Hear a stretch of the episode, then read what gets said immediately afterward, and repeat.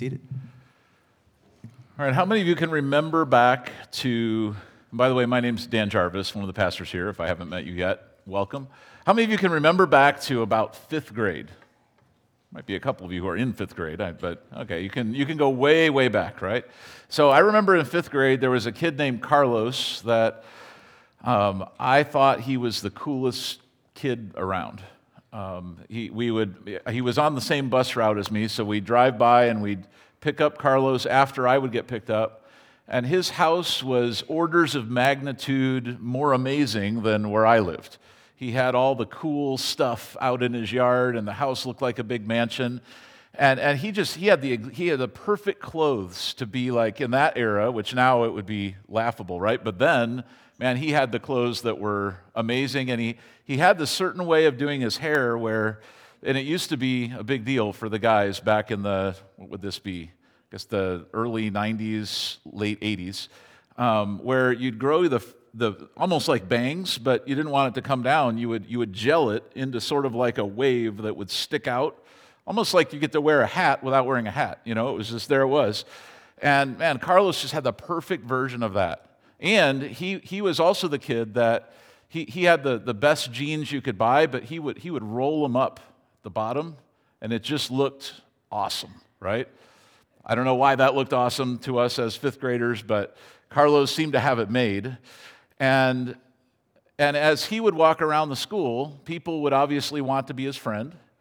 Uh, people would talk about him when he wasn't there, and then when he was there, everybody let him talk. And um, I remember at different times I would look at Carlos and I would think, like, I wish I could be more like Carlos. I was a little bit more nerdy. I wasn't the most popular kid.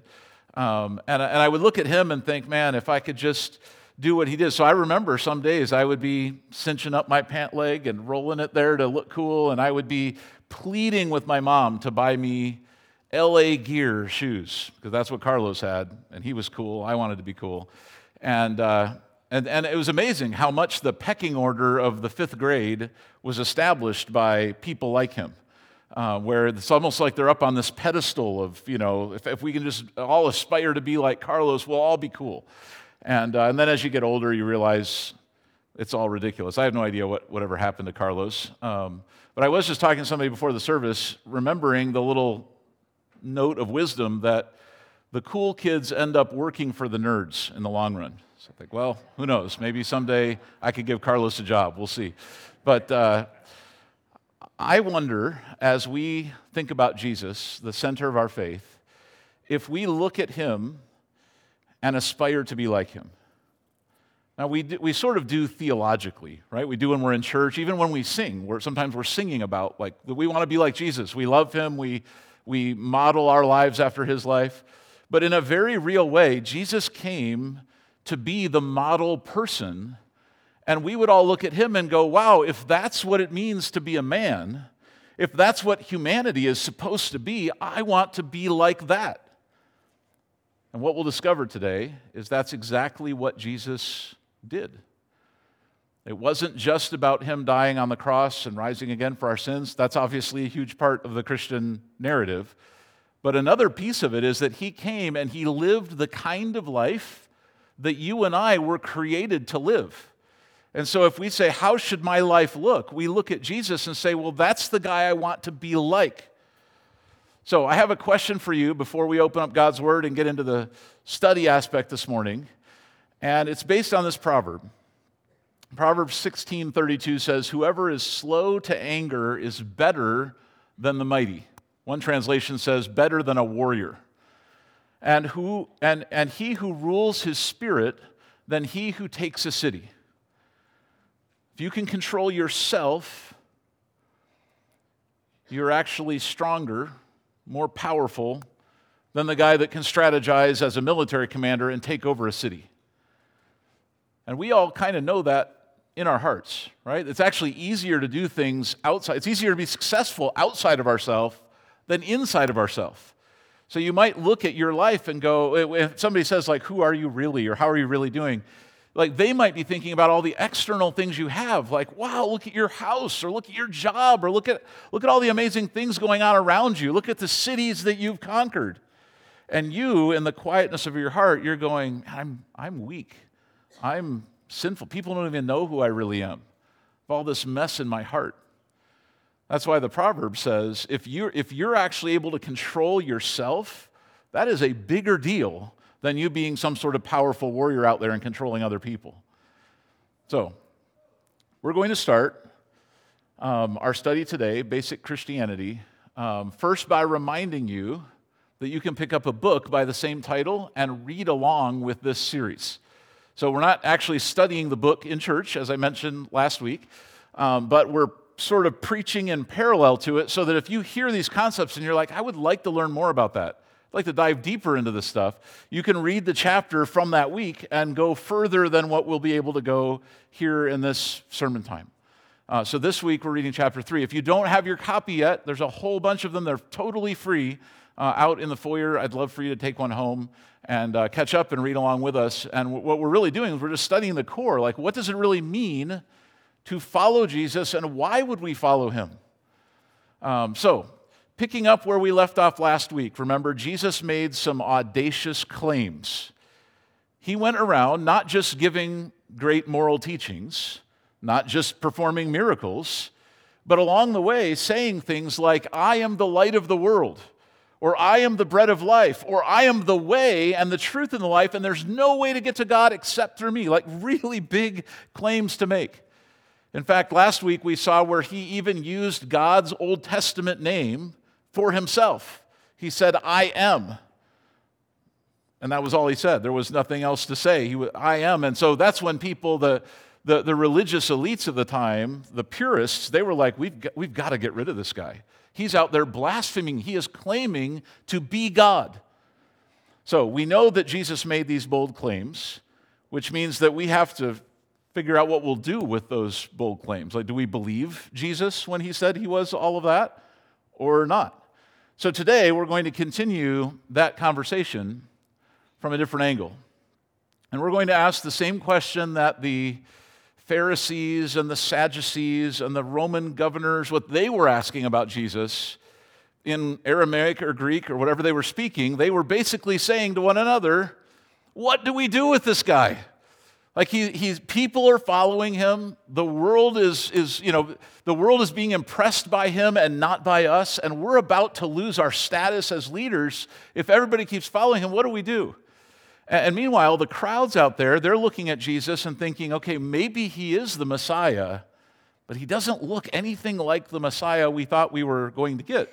So some people chose to believe and some people didn't. There's obviously a lot of drama surrounding all that that you can read in Matthew, Mark, Luke, and John, the four Gospels in the Bible. So we're going to open to two of those books this morning and just look at two vignettes, two little scenes from the life of Jesus and discover his amazing character.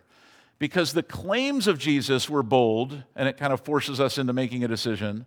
The character of Jesus was bold as well, very different than what anyone had seen before. And when you see Jesus in character, you start to realize I'm going to have to make a decision about this guy. What do I do with this guy? Because he stands out as completely different than other people. You could read a history book and you could see lots of great and amazing historical figures throughout the centuries, and then you would see Jesus and you would go, oh, he's different. It's not like there's other people who were pretty much like Jesus. There's not like a group that you could say, oh, like we'll categorize Jesus and put him over in this group. He was fundamentally apart from everybody else. And the people who knew him best that were there in the moment, they knew it. Okay, so we're going to start by looking at one little scene from Matthew 13. Go to verse 53. Remember, Jesus was born in Bethlehem, but then his parents actually lived in Nazareth. They had traveled to Bethlehem he was born, then they went back to Nazareth. So Jesus grew up in Nazareth. He was called a Nazarene. And then we look to verse 53. When Jesus had finished telling these stories and illustrations, he left that part of the country because he was traveling. He returned to Nazareth, his hometown. When he taught there in the synagogue, everyone was amazed and said, Where does he get this wisdom and this power to do miracles? Then they scoffed. He's just the carpenter's son. And we know Mary, his mother, and his brothers, James, Joseph, Simon, Judas. All his sisters live right here among us. Where did he learn all these things? And they were deeply offended and refused to believe in him. Which is interesting, right? The, the people in his hometown, they didn't know him as God in the flesh stepping down from heaven. They knew him as that kid who grew up at the carpenter's house. Now, we would all say probably he was an exceptionally good kid because we'll, we'll find out later. He never committed a sin. So obviously he would have stood out. But here these people are shaking their head and going, you know, he's making all these claims that he's God and he descended from heaven. He, he didn't do any of that. We were there, we watched him grow up.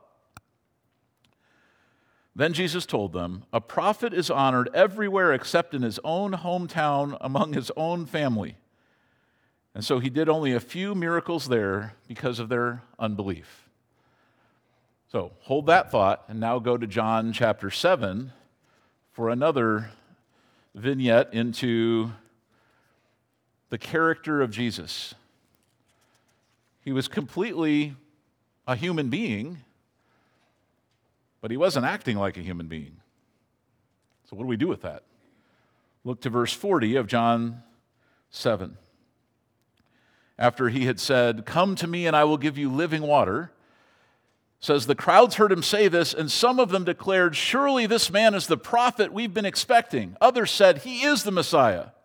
Still others said, But he can't be. Will the Messiah come from Galilee? For the scriptures clearly state that the Messiah will be born in the royal line of David in Bethlehem, the village where King David was born. So the crowd was divided about him. And what did the crowd not know? See, they all knew him as from Nazareth, right? So they're saying, he can't be the Messiah. The Messiah comes from Bethlehem. We know that. They didn't realize Jesus actually did come from Bethlehem. So, some of them even wanted him arrested, but no one laid a hand on him. When the temple guards returned without having arrested Jesus, the leading priests and the Pharisees demanded, Why didn't you bring him in? Just pay close attention to their answer here. These are this is like police officers from the temple going to arrest someone who people thought was a blasphemer. Why didn't you bring him in? Why didn't you do your job? We never heard anyone speak like this, the guards responded. Have you been led astray too? The Pharisees mocked. Is there even a single one of us rulers or Pharisees who believes in him? There actually was, as we'll see in a second. This crowd follows him but they are ignorant of the law. God's curse is on them. Then Nicodemus, the leader who had met Jesus earlier, spoke up. Nicodemus was sort of a secret believer at this time. Is it legal to convict a man before he's even given a hearing? He said. And they replied, Are you from Galilee too? Search the scriptures and see for yourself. No prophet ever comes from Galilee. So, the, the, both of these little stories show us that as, as people were encountering Jesus, his claims about who he was, their first reaction was to say, No way, this can't be. But at the same time, they're hearing his words, they're watching his miracles, they're realizing that no one else is like this. So somehow, the guy who, the, the kid from the carpenter's house, has become this rabbi, this teacher, this miracle worker, maybe the Messiah. It wasn't just about Jesus claiming to be different, he was different. And the more you read from Matthew, Mark, Luke, and John, the more you see that Jesus stood out from the crowd not because he dressed flashy or had more money or demonstrated lightning bolts or something. He stood out from the crowd because he was a different kind of person than anyone had ever encountered before. So, a couple points on this. Uh, one is he was decidedly human, but obviously different than any other. So, Jesus wasn't just like an angel come down from heaven. And he wasn't, he, it wasn't just that he was God in the flesh, it was that he, he was completely a human being like you and me but different than you and me. Okay, he was definitely earthly, but obviously heavenly at the same time.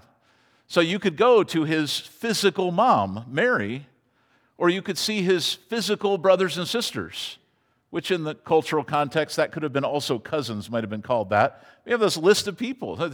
No, he's got this earthly family, but at the same time, remember Nicodemus, one of those leading Pharisees? He said, We know you must have come from God because no one could do these miracles if you didn't come from God. So somehow he's of earth and of heaven at the same time. He, he was distinctly physical, but obviously supernatural. I mean, Jesus had all the same physical characteristics of any other human being, and yet he was beyond just a human being. So, this, this is an important tenet of Christian theology here that we would say Jesus was fully God and fully human at the same time. It's a mystery, right? Many things in faith are mysteries. This is a, a big one, but it's an important one that Jesus was not just an important historical figure, a teacher, a great guy. He was those things. He also wasn't just God come down from heaven to do some miracles. He was that. He was both at the same time. He was fully human, he was fully God. Here's what John wrote about that. No one has ever seen God, but the unique one who is himself God is near to the Father's heart revealed God to us. Or the book of Hebrews says the Son, Jesus, radiates God's own glory and expresses the very character of God. And he sustains everything by the mighty power of his command. When he cleansed us from our sins, he sat down in the place of honor at the right hand of the majestic God in heaven. Somehow, Jesus was both God and man at the same time. And if you were going to say, Show me who God is, say, Well, you can't see God in his glory. God is spiritual, he's beyond our realm of understanding our physical selves here. So here's Jesus. Jesus is the exact representation of God.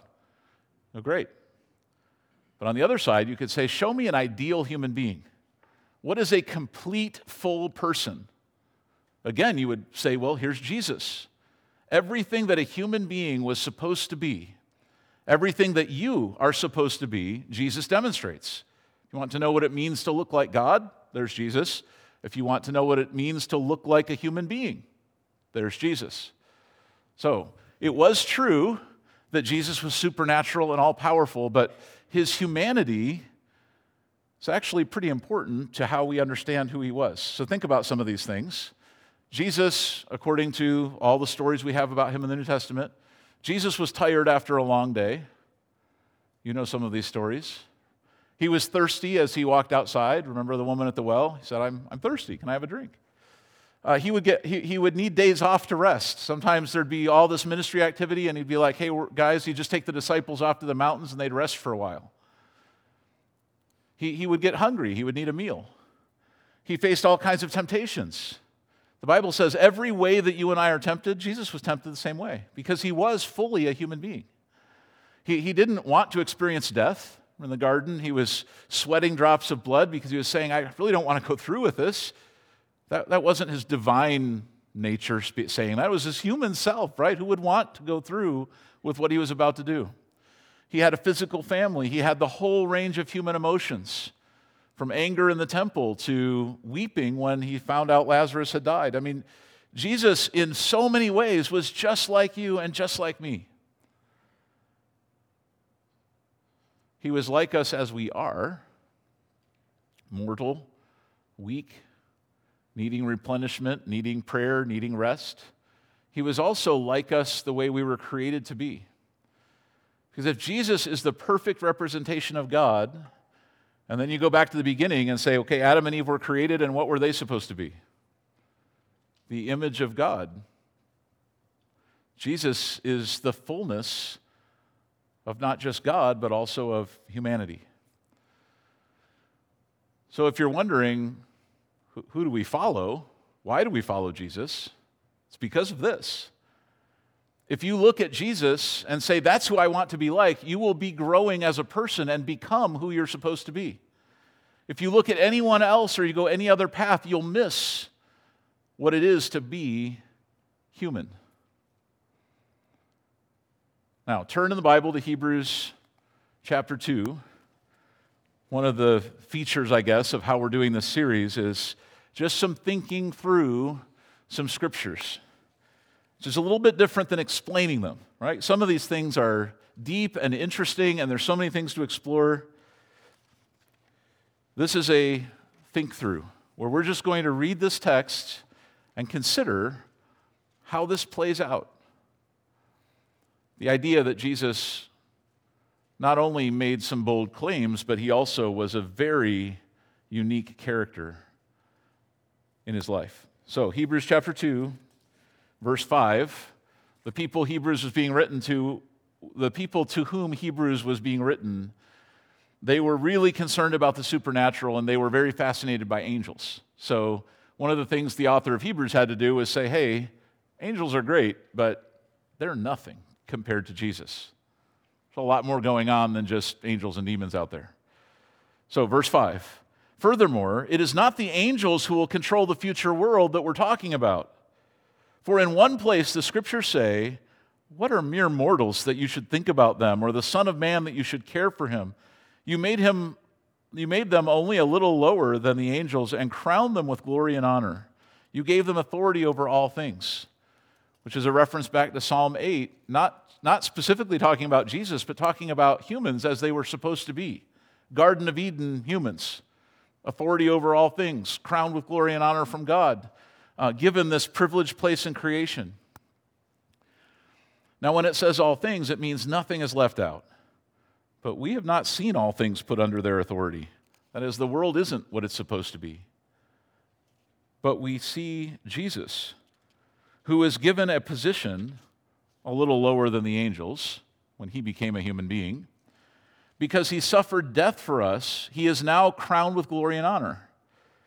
Yes, by God's grace, Jesus tasted death for everyone.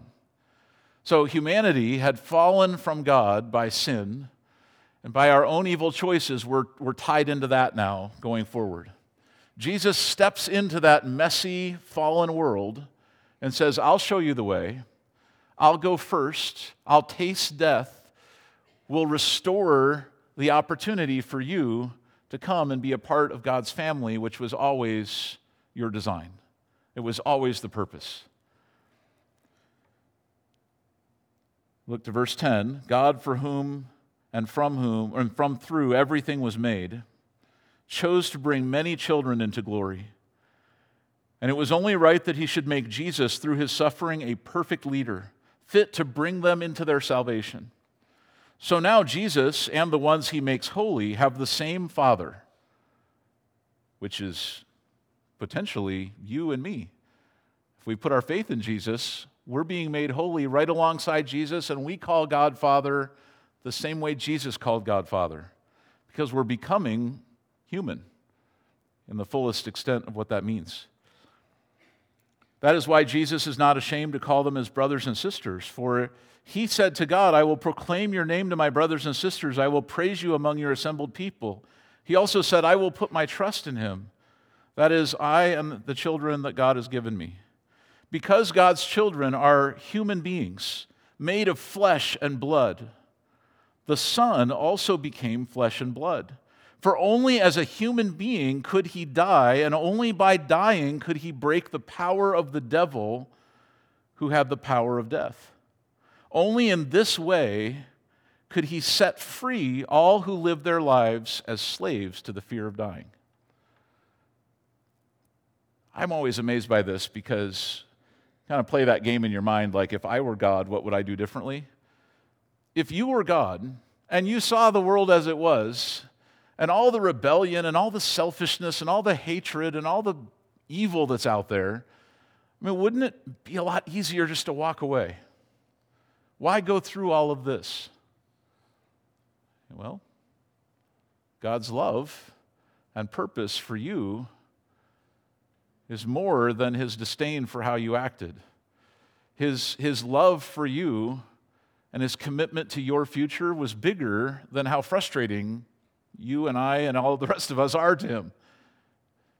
So he stepped into history, into our world, into our kind of life became one of us, became fully human to show us what humanity is always supposed to be and to win back the storyline from death so that no longer are we cap- captivated by sin equals death and that's the end of our story. Jesus interrupts that and gives us a path to life. So, finishing up this, verse 16, we also know that the Son did not come to help angels, he came to help the descendants of Abraham. Therefore, it was necessary for him to be made in every respect like us, his brothers and sisters, so that he could be our merciful and faithful high priest before God. Then he could offer a sacrifice that would take away the sins of the people. Since he himself had gone through suffering and testing, he is able to help us when we are being tested. So when you look at Jesus, you're looking at someone who understands what it is to walk in your shoes. He, he knows. He knows what it's like to be tired, frustrated. He knows what it's like to have people disappoint you. He knows what it's like to feel the, all the temptations of evil that are all around you all the time. Jesus felt all of that. But he walked through it instead of getting caught in it, and he showed us the way through it. Jesus is not just the ultimate expression of God, he's the ultimate expression of us, everything we were created to be. In two different texts in the Bible, in Romans and in 1 Corinthians, Jesus is called the second Adam. In our world, we might say he's Adam 2.0. Adam number one got tempted and immediately fell, and all of us now follow his example, living weak and under temptation. Jesus shows up, says, Let me show you what you're supposed to be. Let me show you truth. Let me show you humanity as God designed it. So Jesus was a man without sin. He was the one that walked in obedience in the way that Adam didn't. Uh, so, this is why, if you said, Why do you follow Jesus? This is why. Jesus actually shows you how to be the person you're supposed to be. It's that simple. Uh, becoming like him is actually your only road forward to becoming complete. So, so maybe you say in, the, in your own heart, maybe you look at all the things you're doing and you're like, I just feel empty inside. These things aren't as fulfilling as I thought they would. Maybe you're aging and you're thinking, man, my life isn't what I wish it was. Things aren't quite adding up and you keep feeling like there's something missing, like there's some sort of hole in your heart or your mind, this is it. You were created to walk the way Jesus walked. And if you're not walking his way, you will be empty. You'll never be complete. You'll never find the kind of life that you're actually made for, and thus you'll never thrive in life. So you follow Jesus to become who you're supposed to be. So, to me, a really discouraging, statement that sometimes people will make is they'll be caught in some sort of sin or an addiction or some sort of bad attitude, and they'll just say, This is who I am. I can't help it. This is who I am. The truth is that that's a lie. That's not who you are. That's the broken, fallen, weak, incomplete version of who you are. Who you are is actually a son or daughter of God designed to walk like Jesus walked. So, your real life, no matter what the voices around you are telling you, your real life is love instead of selfishness, humility instead of pride, serving instead of demanding, glorifying God instead of self, being in this world but not of it. Your real life is the Jesus life.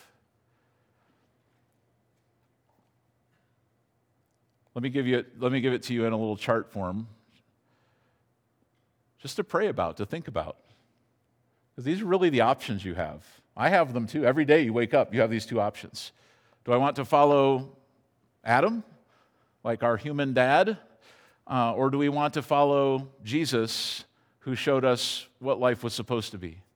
The Adam life is animalistic, driven by lust, pride, and greed. That's what Adam's life offers. And if you look around the world, that's what temptation's all about. It's the same thing that the serpent tempted Eve with in the garden. It's, hey, you can make your own decision. You can follow your heart. You can follow your lust. You do whatever you want. God can't tell you what to do. You can be just like him. And run your own life, just missing the whole point of humanity. So all the temptations circle around this, and it really takes us into, into a animalistic thinking where you're just out to gain and gather and fulfill yourself and not to have any lasting purpose. The Adam life is selfish, it's limited, it's aimless, and it's downward. Like the honest truth about the Adam life is that it ends at the cemetery. No matter what you do, no matter how good you are, no matter how much you accomplish, we all end up with a gravestone or in a little box or a jar or something. That's, that's all the Adam life can offer to you. It's a downward track, it's a losing investment. In the end, it goes nowhere. The Jesus life is different. The Jesus life is advanced. The more I think about this, the more interesting it is to me that the more advanced a culture is, the more they've put away animal, animalistic instinct, right? So, the, so you'd say, what's, like, what's sort of like the primitive way to live? Well, it'd be, you know, whatever, some sort of caveman persona, and you're just out there, hit something with a club, eat it, there's no purpose to your life. That's where the world goes without morality. Jesus offers us an advanced way to think and live that's beyond just ourself and our own urges. It's loving, it's everlasting, it's purposeful, and it's upward. Like the Jesus life has a future beyond the cemetery. So, here's a wrap up for you. We get to imitate the ultimate human being, and the Holy Spirit will empower us to be like him. The word Christian, as we've talked about many times before, originally meant little Christ. People were mocking Jesus' followers and calling them Christians. You're a little Christ, which is the whole idea. That's why the term stuck, because that is what we're supposed to be doing. We're following Jesus to become like him, and that is who you were made to be could put it this way becoming like Jesus is your destiny. Will you embrace it? Let's pray. And as we're praying, I would encourage you to ask God about this yourself. Have you embraced it? Will you embrace it? Lord Jesus, you came to this world and physically, literally became one of us. You had a lot of purpose in doing that. Our salvation, the sacrifice that you would make for us, but also the, the path that you would lay out, the way to life. So, Lord, we know that you stand out among the figures of history, and we know that your miracles, your teachings, they were of a different quality, a different character than anyone would have expected. And we recognize that you came to show us a different way toward life. And that's, that's the way we want.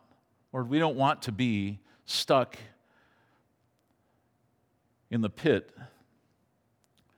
of death and sin and darkness and pointlessness.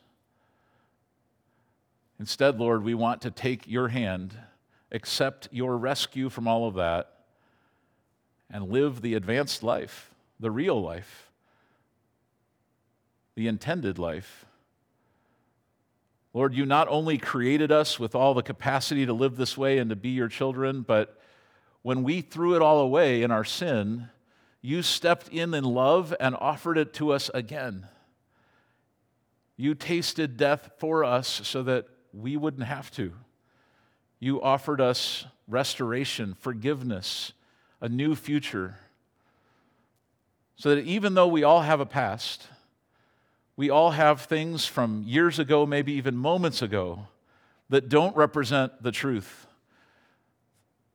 You're willing to forgive us. You're willing to restore us. You're willing to give us hope and a new future. Lord, I pray that every one of my friends in the room today would embrace that destiny. And Lord, as we study you, the core of our faith, the center of everything we believe, that this wouldn't just be an exercise of the mind, but that we would be seeing the truth of what you want us to become as a result of the things we're learning. So we commit that to you. We look forward to continuing our study. We look forward to finding out what real humanity is like. We want to follow you even as we stand now and leave this room. In Jesus' name, amen. All right, God bless you. See you next week as we continue on.